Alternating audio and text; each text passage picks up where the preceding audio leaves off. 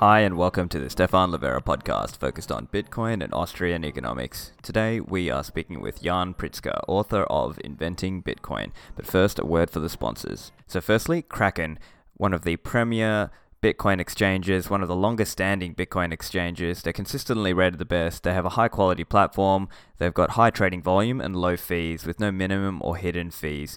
Don't forget, they've got 24 7 support. They offer best in class accounting, reconciliation, and reporting services. They've recently just launched Kraken Pro mobile app where you generate an API key from the Kraken website. There is also the Kraken OTC desk for more private personalized service for large block trades. That's 100k USD or more. And there's also Kraken margin up to 5x and futures up to 50 times leverage to benefit from price swings or to hedge your price risk. So go to kraken.com. There's a link in the show notes. This podcast is also brought to you by Unchained Capital. Unchained Capital is a Bitcoin financial services company empowering customers with unprecedented financial freedom and control. All of the products and services are built on the foundation of multi-sig, and this approach to collaborative custody gives users control over their private keys as well as the benefit of a financial partner and financial services. Unchained's 2 of 3 vaults are a great option for those thinking through how best to secure their Bitcoin for the long term. And if you ever need to access liquidity but don't want to sell your Bitcoin, Unchained's collateralized loans offer a unique option. All the Bitcoin is stored on chain, dedicated multi sig addresses, it's never rehypothecated, and you can share in the security by holding one of three keys. So I'm impressed by Unchained. They offer excellent services, they're releasing valuable content and open source tools. So I think you'll enjoy partnering with them for your Bitcoin financial services. Go find out more at unchained capital.com. Last but not least, CipherSafe. They're producing the Cipher Wheel product. So, are you keeping your Bitcoin seed backed up in a way that's fireproof, waterproof, rust-proof, pet-proof, and tamper-evident? If not, look into Cipher Wheel. It's a new product. It comes in a wheel shape that masks the words of your seed, and it's actually got a tamper-evident seal. So, make sure your seed is backed up to help you in case your paper seed backup is waterlogged or tampered or goes up in a fire. Make sure your loved ones have access to your Bitcoins if an accident occurs, and it's particularly important if you're in a single signature situation. So the product is available for pre order. Check out the website ciphersafe.io. The link is in the show notes. So today we've got an episode targeted for beginners. Jan was previously CTO of Reverb, but as he fell down the Bitcoin rabbit hole, he wanted to create a resource to teach Bitcoin beginners. I've had the opportunity to read his book, Inventing Bitcoin, and wanted to get him on the show to provide an intro on Bitcoin mining. His explanation on Bitcoin mining is very intuitive to grasp for a beginner, so make sure you share this episode with your Bitcoin beginner family and friends. Here's the interview. Jan, welcome to the show. Thanks, Stephan. It's great to be on. Yeah, so Jan, I know you've done a lot of cool stuff, uh, particularly with your book, Inventing Bitcoin. But uh, I'd love to have you tell us a little bit more about yourself and what was some of your background before you got into all this? Yeah, sure. So I have a little bit of an interesting story.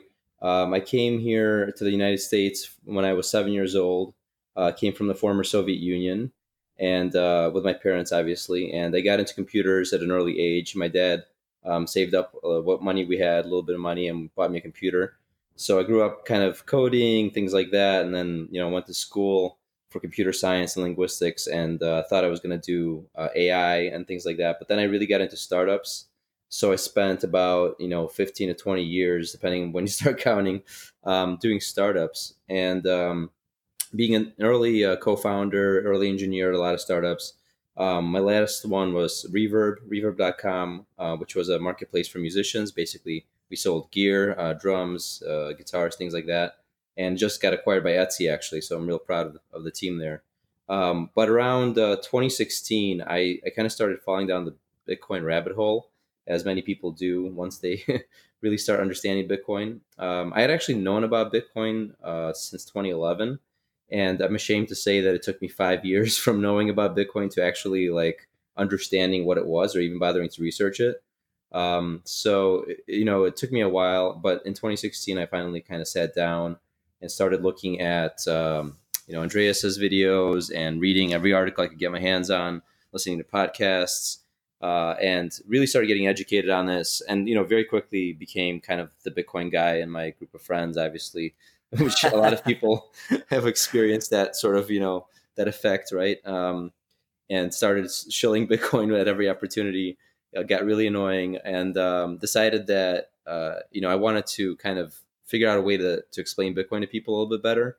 And um, I actually started giving talks at a few high schools. I had friends who had been teachers, and uh, based on these talks, I started realizing that uh, I wanted to have a really simple way to explain Bitcoin, and that's kind of how I, I came to the book.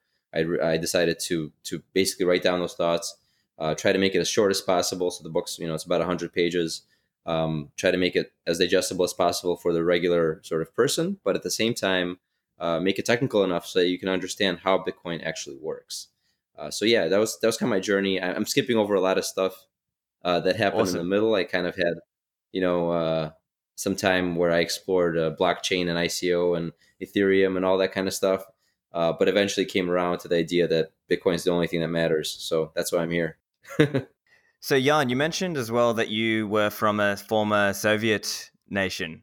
So did that also play into your own understanding of Bitcoin as a money?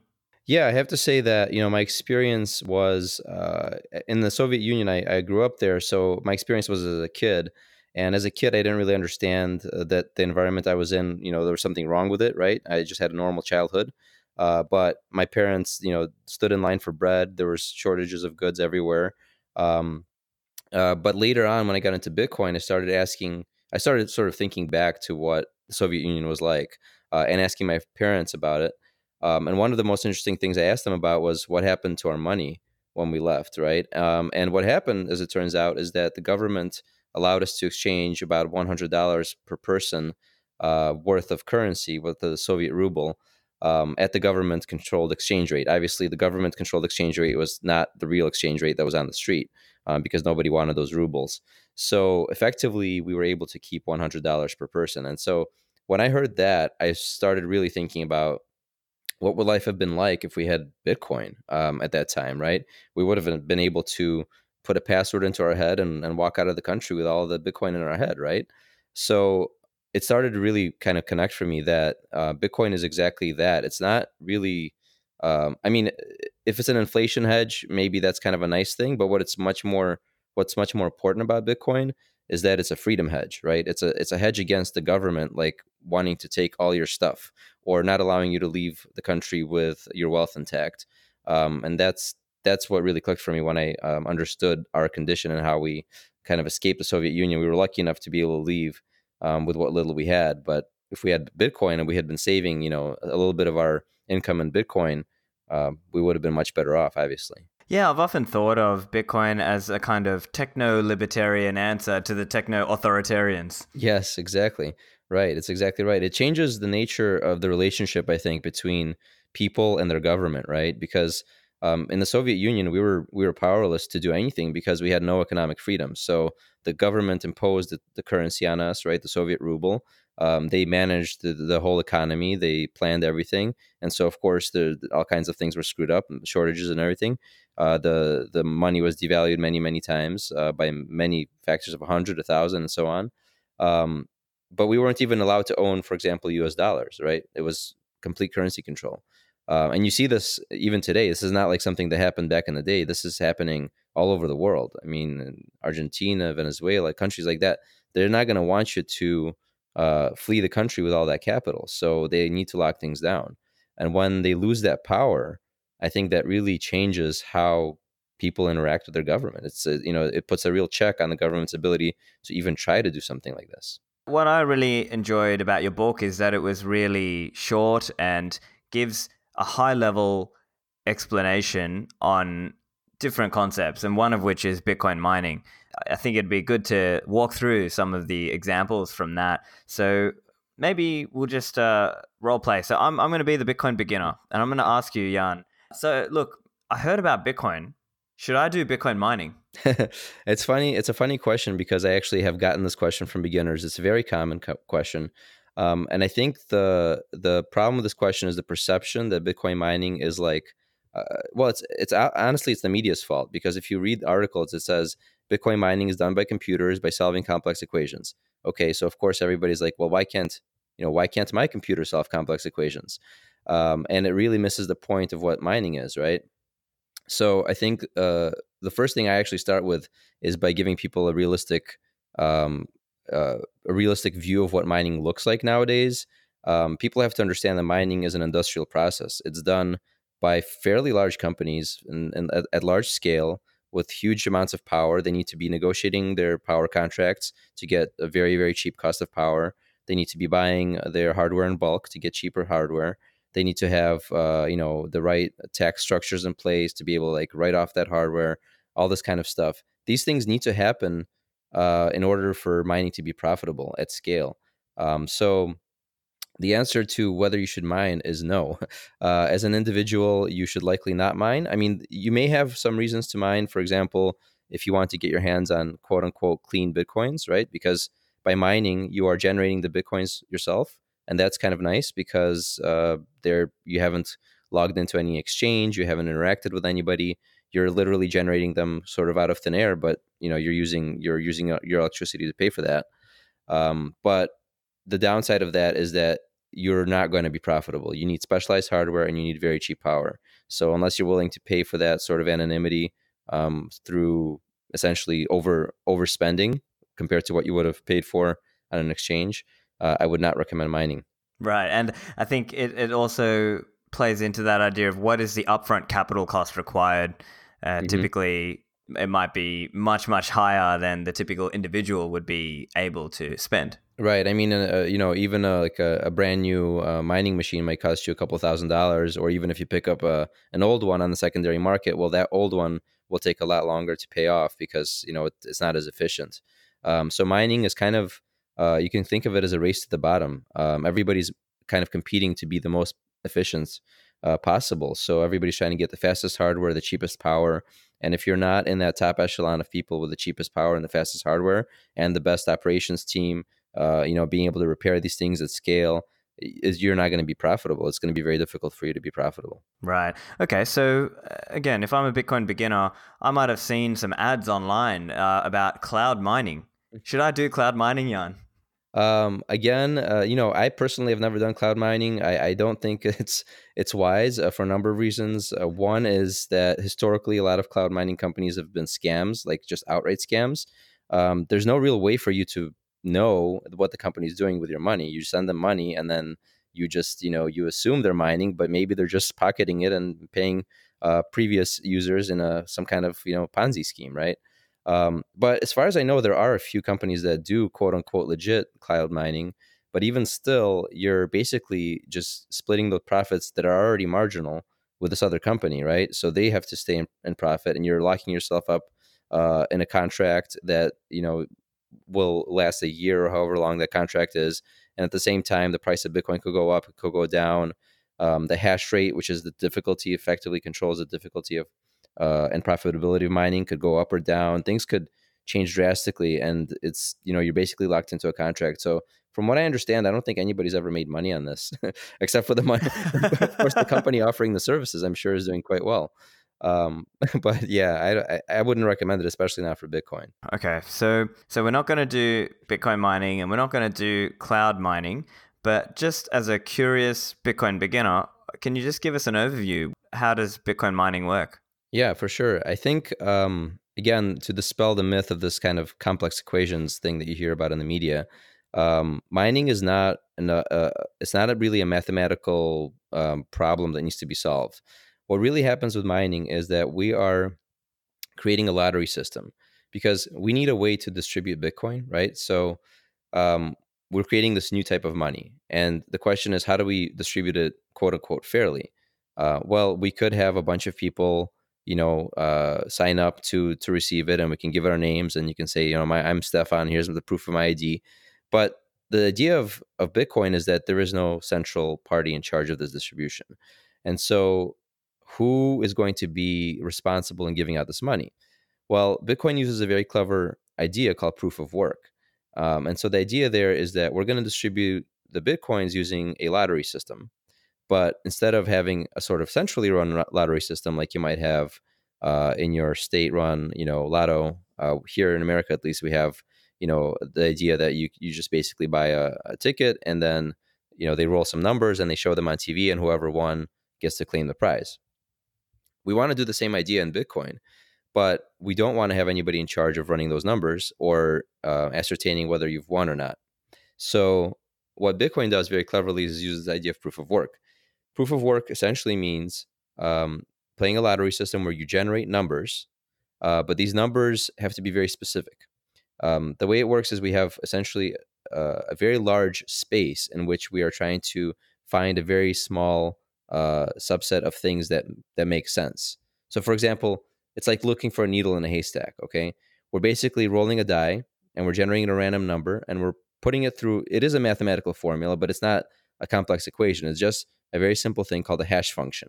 Um, and what the hash function does is it produces essentially it takes some data, which is the the transactional data that's happening in Bitcoin, things like people trying to send bitcoins to each other, uh, as well as um, you know the the bitcoins they're generating for themselves, and they're being put through this hash function to generate a very large number. And we're trying to find a specific number that's in a very very small range in a very very large space. Okay, so what I usually say is that there's as many outcomes to this as there are atoms in the universe. It's roughly on that order of magnitude. So think about the number of atoms in the universe and think about finding a number you know if i'm if i'm thinking of a specific atom you know you have to find that atom right so how many rolls of the die will it take you to find that atom it will take you many many many rolls right um, and every time you roll that die you spend a little bit of energy uh, so the idea is we're basically having a lottery system where miners buy lottery tickets but instead of buying those lottery tickets from some central party they buy them from the universe by spending energy to generate randomness. And then that randomness has to fall into, like I said, a, a small range. And if they find the right magic number uh, that's in that specific range, they they they show it to the rest of the network, and then the network, which is everybody else nodes, anybody who's running a node in the Bitcoin network, which could be you or me, or you know, you don't have to have anything special, just a computer uh, or even a phone. That the everybody on the network verifies whether that miner did the right thing by seeing if if they actually uh, you know with the evidence that they present does actually lead to that number. Excellent. So you mentioned the sha-256 hashing. Can you explain for us what is actually being hashed together yeah so again um, hashing is the process of taking some data and producing essentially a random looking number um, and what's special about a hash function is that you can put in a very small variation to that data. So let's say I take the word, you know, a Jan and I hash that word, I might get some really, really large uh, number. And then I'll uh, use the word Stephan and hash that word, I'll get a completely different, very, very large number. And even if it's like Stephan with a space, I'll get a completely different number, right? So that's how hashing works. We, we put in some data and we get these these numbers out of them. So uh, in Bitcoin, what we do is we take the transactional data, which is any trans any um, movement of bitcoins that that needs to happen. So, for example, Jan is sending uh, you know 0.1 bitcoins to Stephan, right? I've announced this transaction to the network.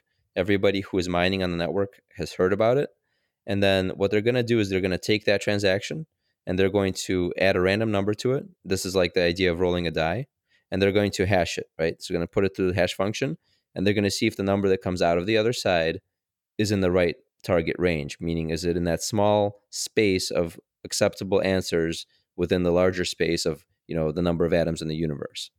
Uh, that's kind of the idea. That's that's what happens to produce essentially the first block is we just we just hash that transaction. Now, it, before Bitcoin was you know widely available, what people had it, miners were just generating bitcoins. They weren't sending the, that Bitcoin around to anybody. So one of the transactions in each uh, block, right? A block is just essentially this list of transactions that's being hashed.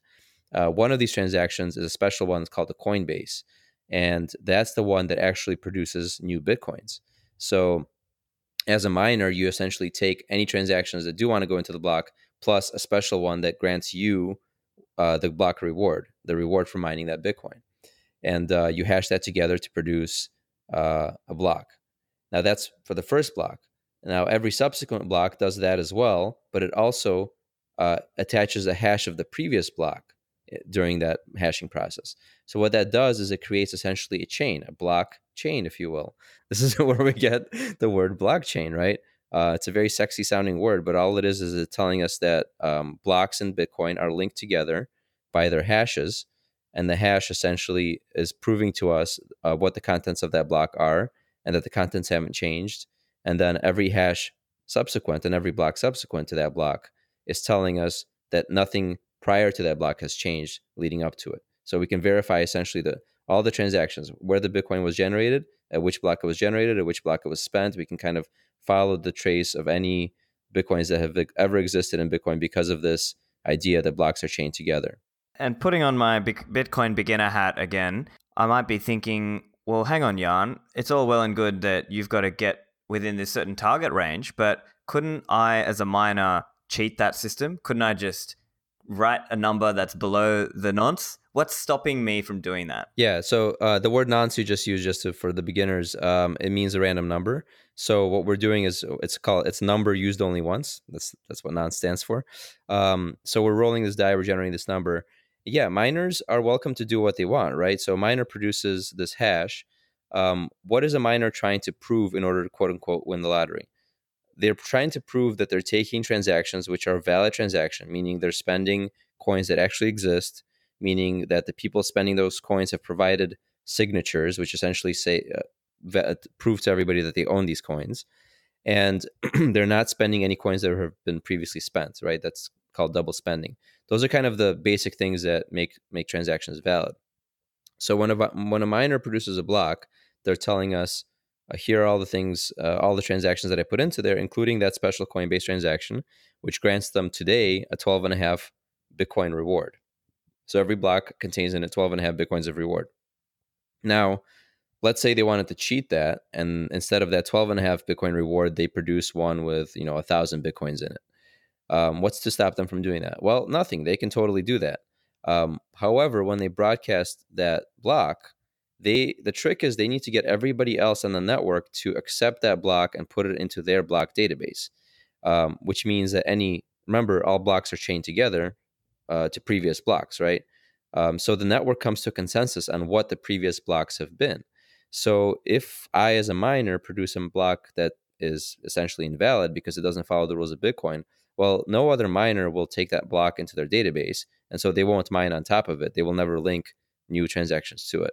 Um, and also, if I, as a miner, uh, try to spend those coins to somebody who's running a node, so let's say an exchange or a merchant selling, you know, alpaca socks or whatever it may be, um, if you try to spend those coins, then that node will also reject those coins because they will never have that block in their database.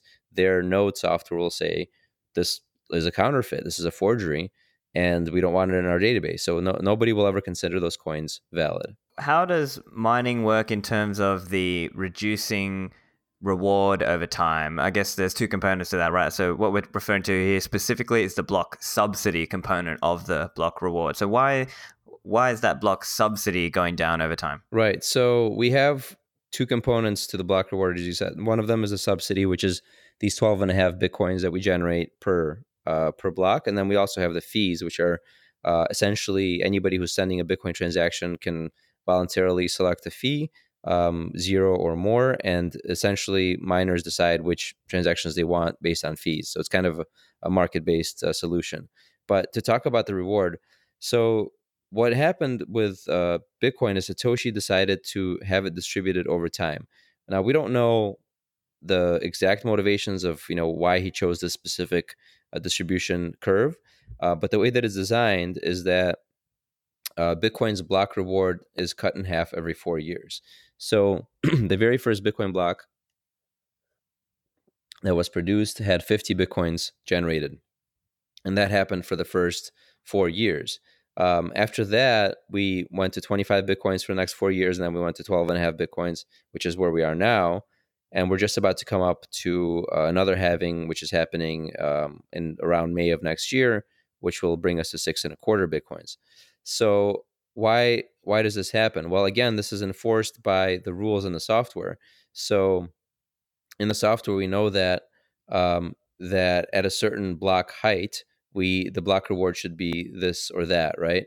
Um, and so if you try to produce a block reward that is outside of those parameters, you're going to get rejected.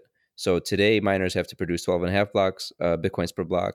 If they produce one that has you know 50, then that block won't be valid that was valid, you know, uh, eight years ago or whenever Bitcoin was born, ten years ago. Okay, so what are some other things that might make a block invalid? So, one, as you mentioned, is if the miner tries to give themselves too much reward, yep.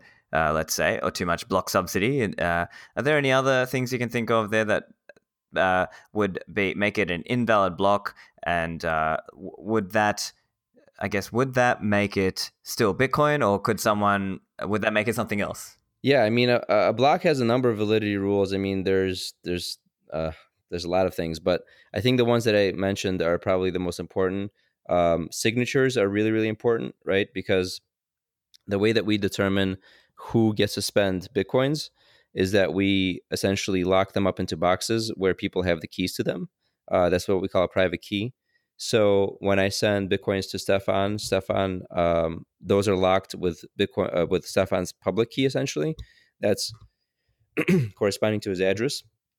And then um, when he wants to spend those, he has to unlock them by providing the private key to that uh, mailbox. Now, he doesn't actually show anybody the key, he just shows people a signature. And a signature is kind of an encrypted version uh, of the key that tells us that he does, in fact, control it without actually revealing it. That's kind of in layman's terms.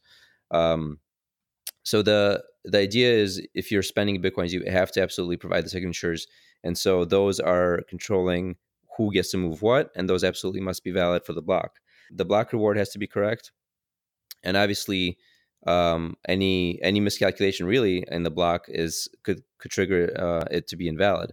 We actually recently experienced some miner that potentially had a bug in their software and granted themselves the wrong amount of reward, and you know that was like a fifty thousand dollar mistake right there, where they had generated a block and and basically lost all that money uh, mining and not having received the reward. So that does happen even by accident. Okay, so how about now the hash rate? So what is the hash rate and what's the relationship there with the dollar value of Bitcoin? Yeah, so um, as we said, you know, mining is an industrial process and, and it's about miners basically burning energy uh, and or burning electricity. And uh, what they're doing there is they're playing that lottery and they're producing uh, Bitcoin by by proving some to somebody that they've generated a number that is statistically improbable, right? So uh, the issue there is, well, what happens if we have more miners, right? So let's imagine that there's just you know 10 miners on the network and they're all mining away all have the equivalent amount of hardware they're all doing the same thing and then all of a sudden uh, the price of bitcoin is going up and so everybody's looking around they're saying hey this is really cool we can make a lot of money let's go make some money. So we have 10 more miners that join the network and they start mining as well uh, because they're, you know, they want to generate Bitcoins. So that would cause Bitcoin to produce blocks too quickly, right? Uh, remember, the idea is that Satoshi programmed in this every four years. We reduce the block uh, interval, and we want to uh, we want Bitcoin to take a long time to actually distribute all the way to the end. It actually will be somewhere in the year 2140 that we'll finish distributing it. So if every time the price goes up and more miners want to mine and we start doing producing blocks too fast, that's that's an issue, right? We're not we're not we're going to violate that issuance schedule. Uh, and one of the most important things about Bitcoin is its credibility with its monetary policy. So we know exactly how many Bitcoins are going to be issued at any given time. We know exactly how many total there will be, and all these kind of rules, right? So more miners come into the network. What happens? How does the network deal with that? How do we prevent Bitcoin from being issued too quickly.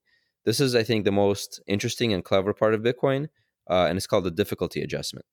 So, this idea of how many uh, how many uh, DAI rolls the the miners can do per second is called the hash rate, right? How many hashes we can do per second equals how many lottery t- uh, tickets we can buy per second equals how many bitcoins we can eventually produce.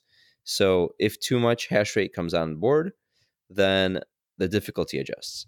So, what does that mean? Well, every 2016 blocks, which is approximately two weeks, we essentially look back in history and we say, well, how fast have we been producing blocks? Is it more or less than 10 uh, minutes on average? We want to have blocks be about 10 minutes apart on average. So if blocks are coming too quickly, then we're going to increase the difficulty, which means that we're essentially shrinking that acceptable range for what those lottery tickets can end up being in. So again, imagine we're trying to hit a number in the space of all atoms in the universe. And at first, the range is acceptable range is like from zero to a billion, and then we shrink it to from a zero to a million, right? We've dramatically shrunk that uh, that range, and now we've made it a lot more difficult to mine. And so essentially, that's what's happening with mining, is that whenever uh, the blocks are coming too fast, we adjust the difficulty upwards, and then essentially miners become less uh, you know less profitable because it takes them more hashes to generate the same amount of bitcoins. And then the same thing happens in the other direction. So let's say the price of uh, of the Bitcoin is falling, and now all of a sudden it's costing miners too much in hardware, electricity, operational costs, um, and they're starting to become unprofitable. And this this happens uh, especially in areas where, for example, energy costs can be variable. So let's say you're in a place that gets really hot in the summer, uh, energy costs go up, heating costs go up, and all of a sudden you're actually spending more money to produce that Bitcoin than than um, the Bitcoin's worth. Well, that's that doesn't make any sense uh, for you as an economic, you know, as a rational actor. So you're going to uh, potentially turn off those miners unless you want to uh, speculatively speculatively run them. But most people would just curtail at that point, turn those off, and then that means the hash rate is coming off of the network. So now all of a sudden the blocks are getting too slow. Okay, well, how do we compensate for that? We make the difficulty lower, which means we make the target range bigger. So we make it easier to find that needle in the haystack because the the the space of needles is larger. So now we're letting people, you know, we're making it more profitable to mine Bitcoin. So again, we're balancing in the other direction. And this is kind of a thing that happens all the time. Um, if you look at the uh, charts that estimate hash rate, and uh, to be clear, we um, we don't know what the hash rate actually is. We kind of estimate it based on the number of uh, blocks we're finding and, and how often we're finding them and um, that kind of thing. So we are uh, taking a guess at what the hash rate is, but we can kind of figure that out um, based on the difficulty and the and the blocks being produced. Um, and yeah, that that essentially uh, adjusts up and down all the time. Um, and over time, as the price of Bitcoin goes up, we just get more and more miners. So that's what we've been getting uh, for the last uh, ten years, almost uh, on a exponential curve. Right. Yeah.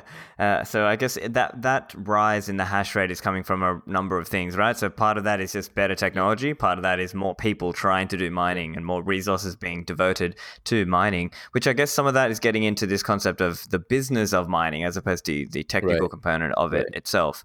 Do you have any just comments for the beginner in terms of how that has looked over the history of Bitcoin, like how miners have tried to somewhat play the cycle well, um, I'm not sure what. Can you be a little bit more specific about that? Oh, just around how some miners are effectively they're sort of speculating into the oh, into right, future right. of yeah, so they have to somewhat speculate. Oh, okay, I think the hash rate is going to rise this much, and that's why I need to be careful what projects I undertake. Yeah, yeah, because, yeah. You know, this number of machinery. Right. We've definitely yeah. seen. I mean, to you know, the history of Bitcoin uh, mining is started with just people on laptops. Right. We used to have it was okay to mine with CPUs because the difficulty was very low. So everybody was just mining on their computer. And then eventually it turned into GPUs, which are, you know, graphics cards. And eventually we got to the point where everybody was manufacturing custom hardware. And this is again that sort of race to the bottom where everybody's trying to get as as efficient as possible because the more efficient you are at generating hashes, the more you can kind of outcompete the other guy. Um, but it's also possible to grow too quickly. Um, and if you grow very, very, very fast, and you know you you kind of um, balloon your operation, then all of a sudden a bear market hits and the price of Bitcoin tanks. Now you may be in a bad spot. So it's actually very tricky. I mean, we've seen miners go out of business.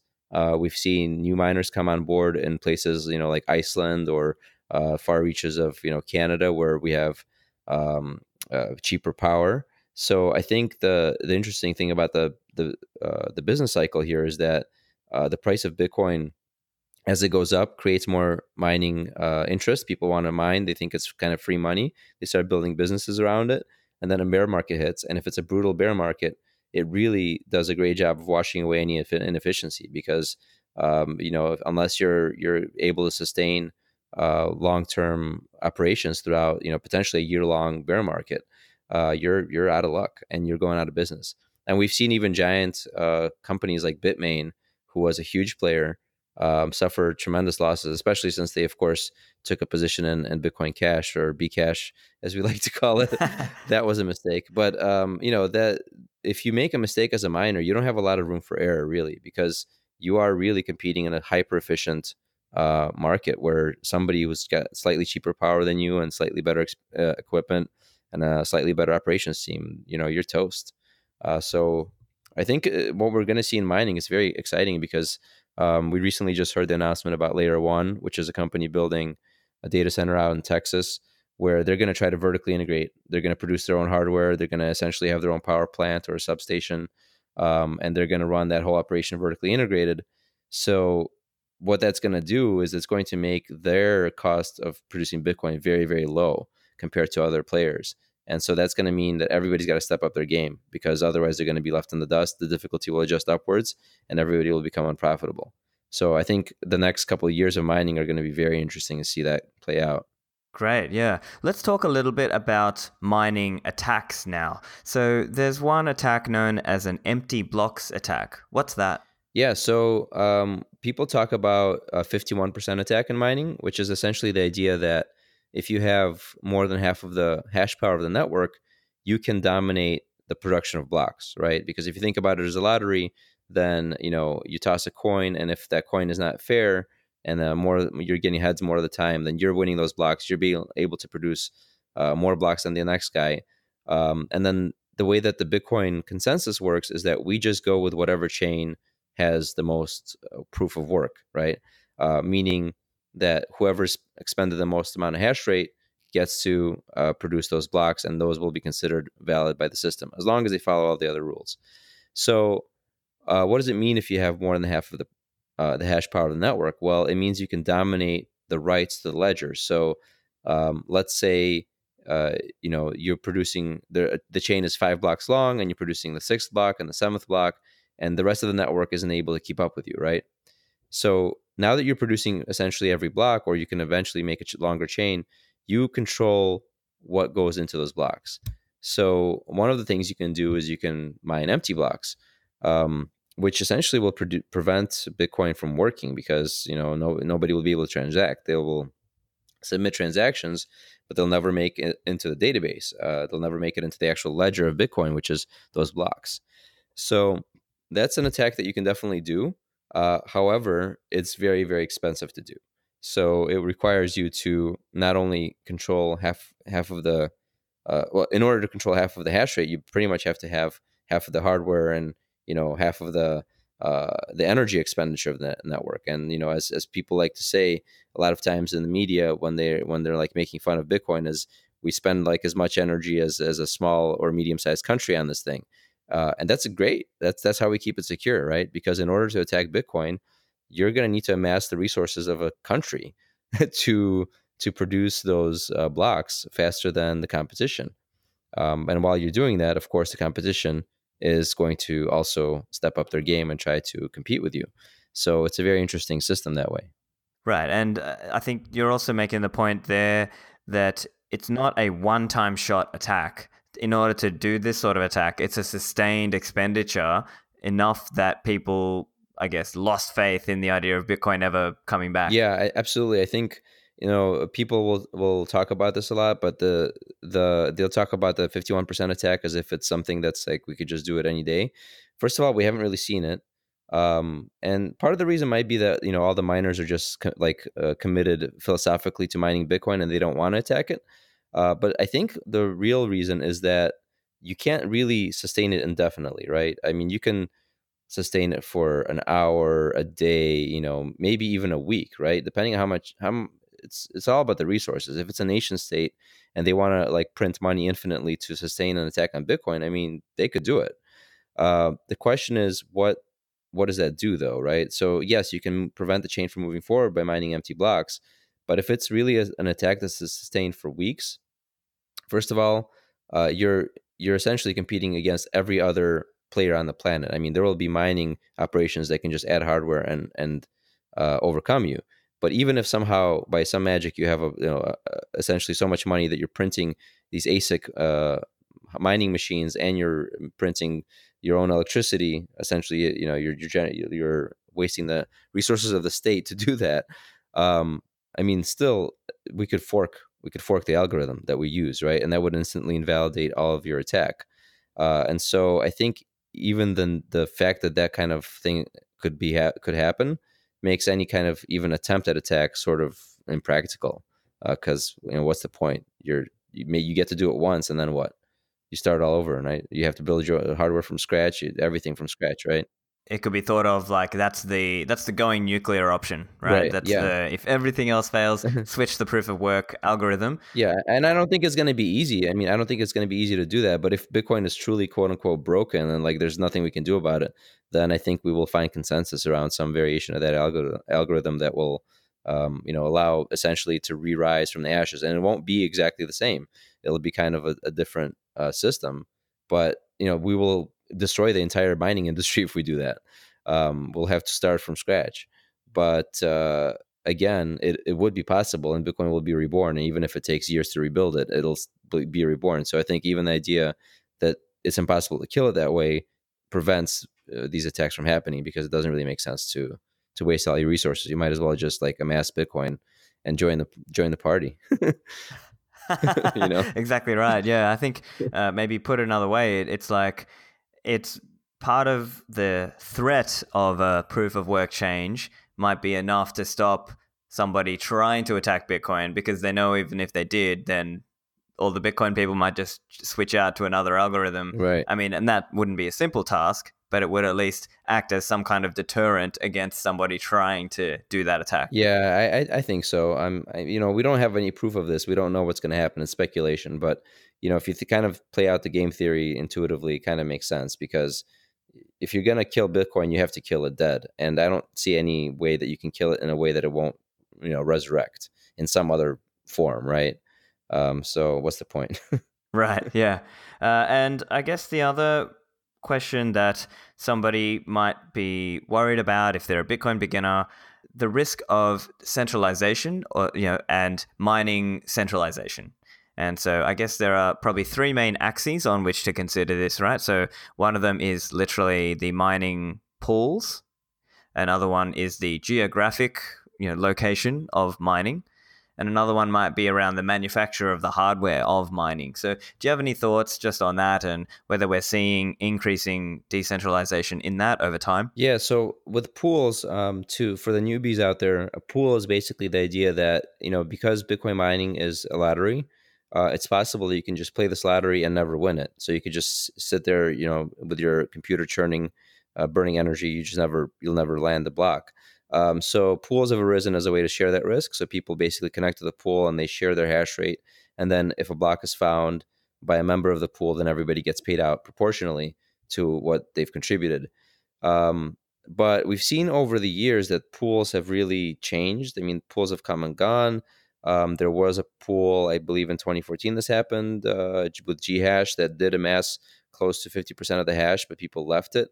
Um, so it's important to realize that pools are simply they're temporary structures and they're essentially voluntary associations of people uh, of, of smaller mining operations. So those mining operations, if they suspect the pool is acting maliciously or doing something they don't like, um, could simply leave. Uh, I think we're going to see uh, more interesting evolution of pools with uh, the Better Hash proposal. Um, right now, that's kind of a thing that uh, Matt Corallo put together. Uh, it's an idea that um, right now the pool itself decides what is going into the block that you're mining. So you're literally just being kind of a dumb, you know, hash producer. You're just you, they give you data and you hash it. Um, with Better Hash, you as the miner have more control over what goes into the block. So that prevents the pool from doing a lot of malicious things. So hopefully we'll see that. I know that there's a pool coming. I believe it's a Blockstream branded pool that's coming um, with Better Hash enabled. So uh, I think once that happens, we'll probably see miners uh, choose that because it's it's way better for Bitcoin. Uh, it's better for decentralization. So I'm I'm hopeful that that will really change the pool story. Uh, because today it is true that there's probably three or four pools you could put together that would be uh, 50% of, of the hash rate.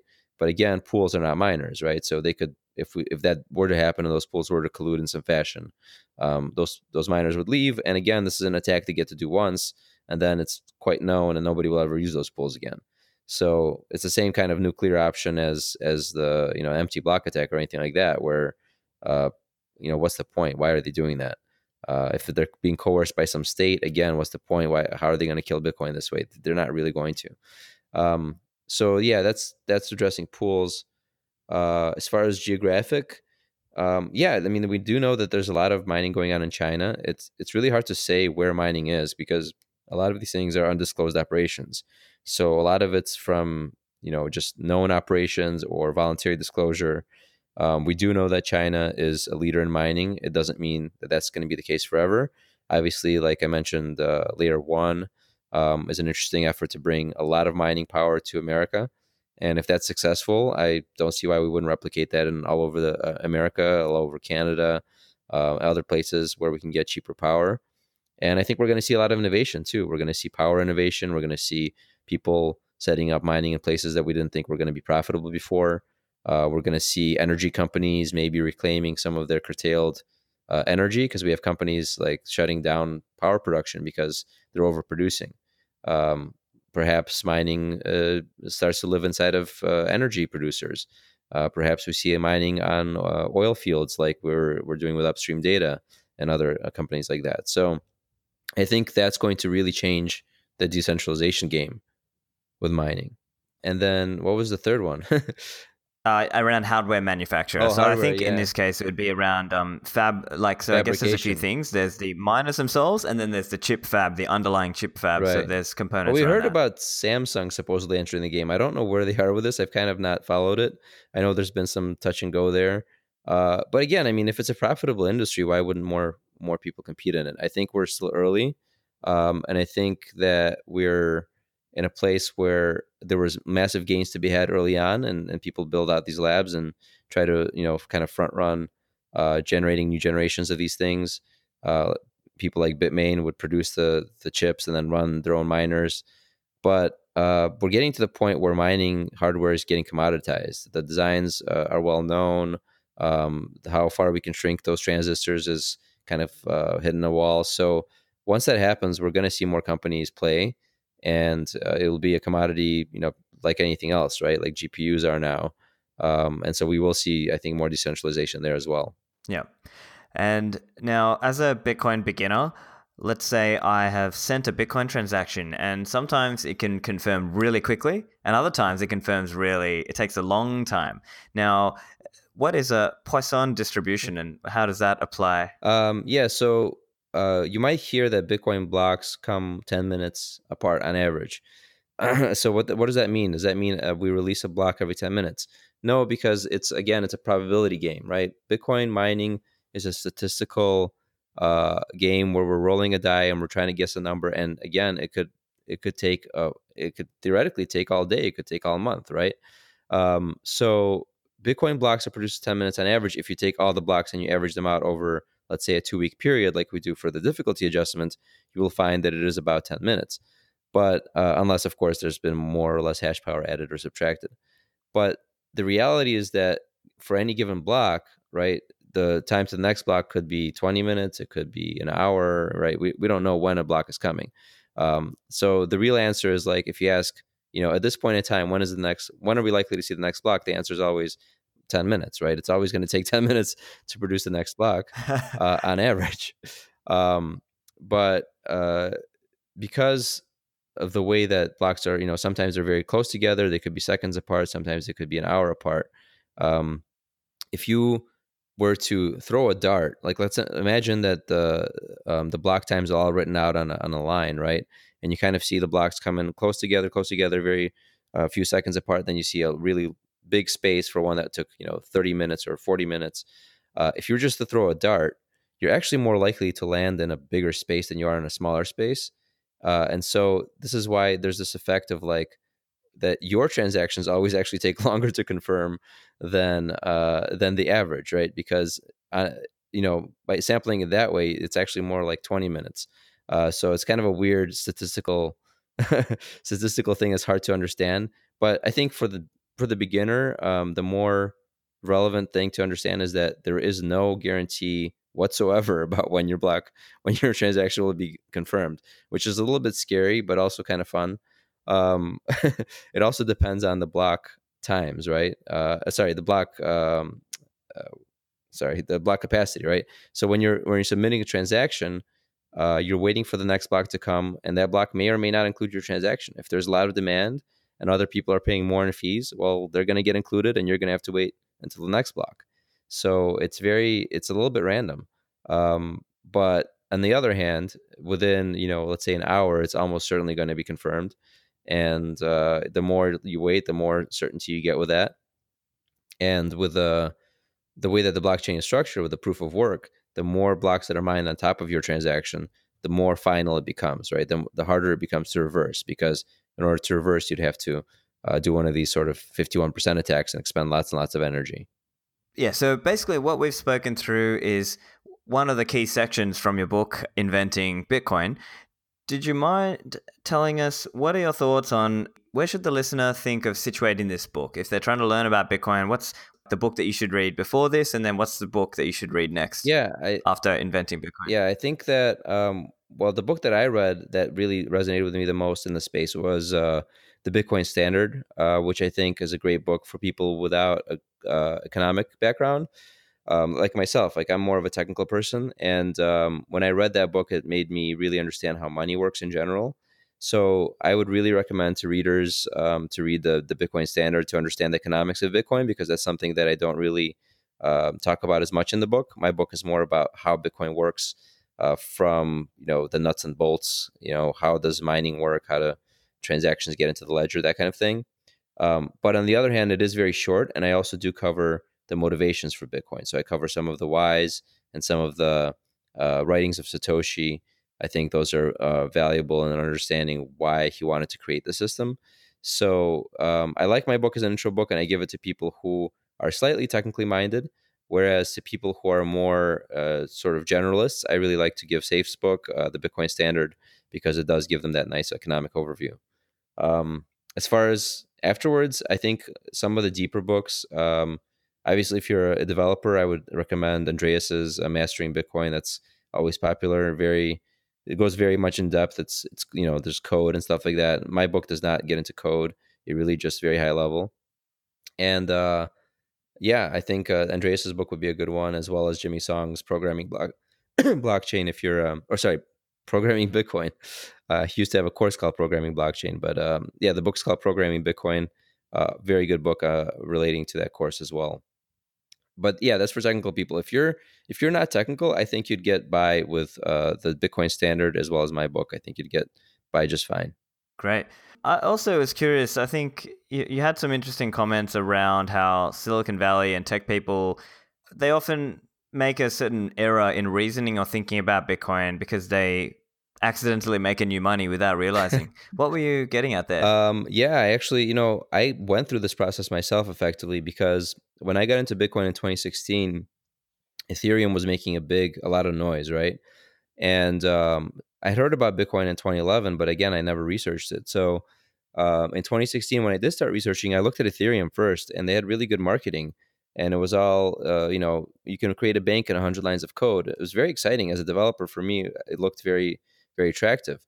Um, and I asked other developers as well, and they they said, yeah, we heard of Ethereum. It looks like you can create these really cool financial constructs in a very small amount of code. So I really went down that rabbit hole for probably six months, studying Ethereum, studying all these other um, blockchain projects and stuff like that. And it wasn't really until um, I started reading some of the economic thought uh, around Bitcoin. Actually, part of the reason why I found your podcast, uh, Stephan. Um, I started mm-hmm. understanding the um, the economics of Bitcoin, the monetary aspects, uh, the Austrian economic stuff, and what that led me to is understanding that Bitcoin is money. Um, and so, if it is money, right? What crypto has done is it's created a free market competition for money, which we've never really had. Well, not in recent times, right? Back in the day, we did have free market money, which was gold. Um, we had other metals that competed for that, but they lost that battle because gold was the hardest and the most saleable. And so, if you think about that, um, in crypto, we have no barriers, right? We don't have a nation state. We don't have the government saying you must use this currency here. Because if you go to Venezuela today, nobody in Venezuela wants to use bolivars, right? that's something imposed by the government. If they could have their choice, they would much rather take US dollars. That's a much better currency, right? It's more liquid, it's more saleable, it holds its value better. Uh, and that's why the world, frankly, always uses US dollars, right? If there's a black market anywhere in the world, it's pretty much a US dollar black market because, um, as far as fiat currencies go, the US dollar is the most liquid, the most saleable, and the best uh, sort of value. But in crypto, we don't have nation states. So nobody's protecting one crypto from competing with another on its monetary properties. And so what does that mean? Well, basically, um, if you buy Ethereum, well, you either think that Ethereum is money, that Ether is money, right? Or you're speculating on Ether as a project of some kind, and you're eventually going to sell that Ether for money. Uh, well, what is money? Well, money is the most saleable and hardest thing in a free market, which is Bitcoin, right? So you're either going to be selling that ether, ether, for Bitcoin or you're going to be selling it for US dollars if you don't believe in Bitcoin, um, which makes it so that any of these projects that maybe they're interesting ideas, maybe they have some technical merit, right? But by virtue of the fact that they produce a coin, something that trades like a money in a free market against Bitcoin, they're basically creating a losing proposition for themselves because nobody wants to hold those things long term. And this was kind of the idea of this, you know, people tried to create this utility token thesis where they said, well, people are going to hold these tokens because they're going to appreciate in value for this or that reason. But maybe in a closed ecosystem they would, but you're always forgetting that they're competing against Bitcoin, which is the hardest and most saleable money. So, um, from that perspective, I think anybody who's creating these projects with uh, these sort of native tokens, they're kind of forgetting that um, they're inadvertently creating money and uh, people are going to eventually have to hold the money that's actually appreciating value, which is, or at least holding its value, which is Bitcoin. So that's going to cause all these tokens to reduce in value.